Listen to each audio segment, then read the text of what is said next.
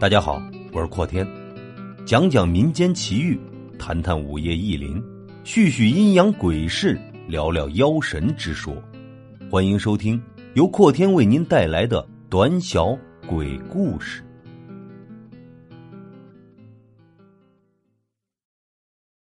儿时发生的怪事儿，那是在我十三岁时发生的事情。那年的冬天的某个晚上，我和我弟弟一起从姑姑她那里回家，而那个时候都还没有柏油马路，整个路程全是泥路。一般从姑姑家走到我家的路程，步行大约需要将近二十分钟。可是当天我们两人走完这段路，竟然花费了整整四个多小时。那天的天气非常的糟糕，我们走了大约五分钟之后，便开始下起了大雨，接着天一下子就变黑了，路上一个人都没有，而我们跑着跑着就发现很远的地方有火光，而且还是腾空的。但是，当我们越跑越近的时候，就什么。也都不知道了。然而，等我们回到家的时候，家里人都已经找我们找了一个多小时了。当时给我的感觉就是半睡半醒，而且是一副神志不清的样子。只是知道，大人们把我扶进了房间。当我再醒过来的时候，感觉全身都是无力的。而妈妈则问我俩到底去了哪儿？为什么膝盖上面全部都是泥？我就把能想起来的事情全都告诉了她。而妈妈说我已经睡了两天两夜了，而且是怎么都叫不醒。我就问弟弟怎么样，妈妈说弟弟第二天就已经醒了，而奶奶则是说我们俩撞见鬼了。我不信。但是，还是在大人的强烈要求下去见了我们那里的一位仙人。本来我从来都不信这个，但是当我亲身经历之后，我不得不信，这个世界上真的有种神人存在。我心中暗暗的想：难道这个世界上真的有鬼？难道？我真的撞见鬼了。具体的过程是这样的：我们到了仙人那里，很多人，他们留下了我的生辰八字，然后奶奶教我按照他们的规矩上香磕头。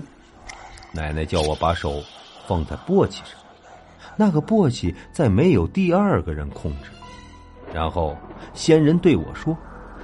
现在你的家人可以向我提五个问题，假如我答对了，簸箕就会自己动；要是错了，他不会动半下。接着，奶奶就开始发问了：“我孙子那天冬至夜里碰到了什么东西？”仙人不加思索的回答道：“鬼火。”只见簸箕自己横向的就动了大约十厘米的样子，当时我忽然觉得自己好像快要晕过去了，头上马上冒出来大把大把的汗，因为我自己真的没做反应。为什么会这样？难道这个世界上真的有？天哪，那还是个冬至夜。大概是奶奶见得多的缘故，他马上有了第二个问题：那我孙子膝盖上的泥是怎么来的？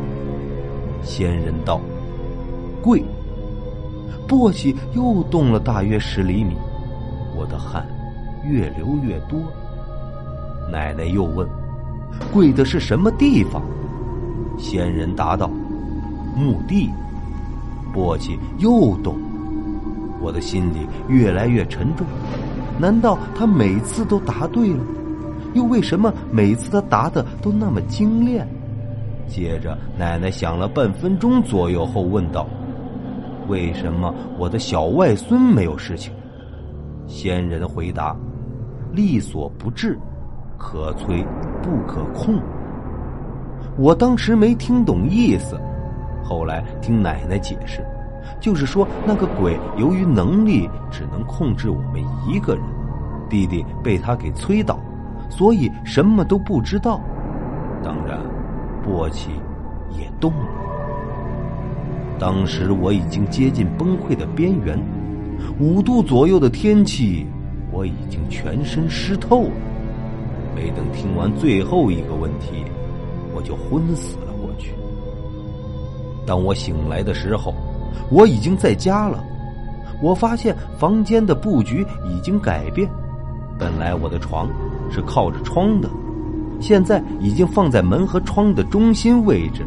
门口上面多了块镜子。奶奶告诉我，我以后要是晚上一个人的时候，碰到有人在后面叫你，不要马上回头。自己从一数到十之后再回头，这样就会没事了。经历了这件事情后，我不敢不照奶奶的吩咐去做。不过，从那件事情后，我基本每个星期都会做到同一个梦，就是自己在大雨中跪在几十个墓前。一个蒙着面的年轻女子用极其恐怖的声音对我说着我回忆不起来的话。可是，每当醒来的时候，却什么都不知道了。这个事儿已经成了有规律性的事情了，所以我现在做到这个梦的时候也不怎么激动了，就好像每天刷牙一样。有一次。忘了奶奶的忠告，晚上一个人回家的路上，有人背后叫我，我没加思索的就回了头，梦中的女子在我眼前闪过，之后我就病了一个星期。从那以后，我只要一到晚上就把奶奶的话牢牢的记在心里。等到随着年龄不断的增长。而受到的教育也是越来越深，但是这世上真的没有鬼吗？我是越来越糊涂。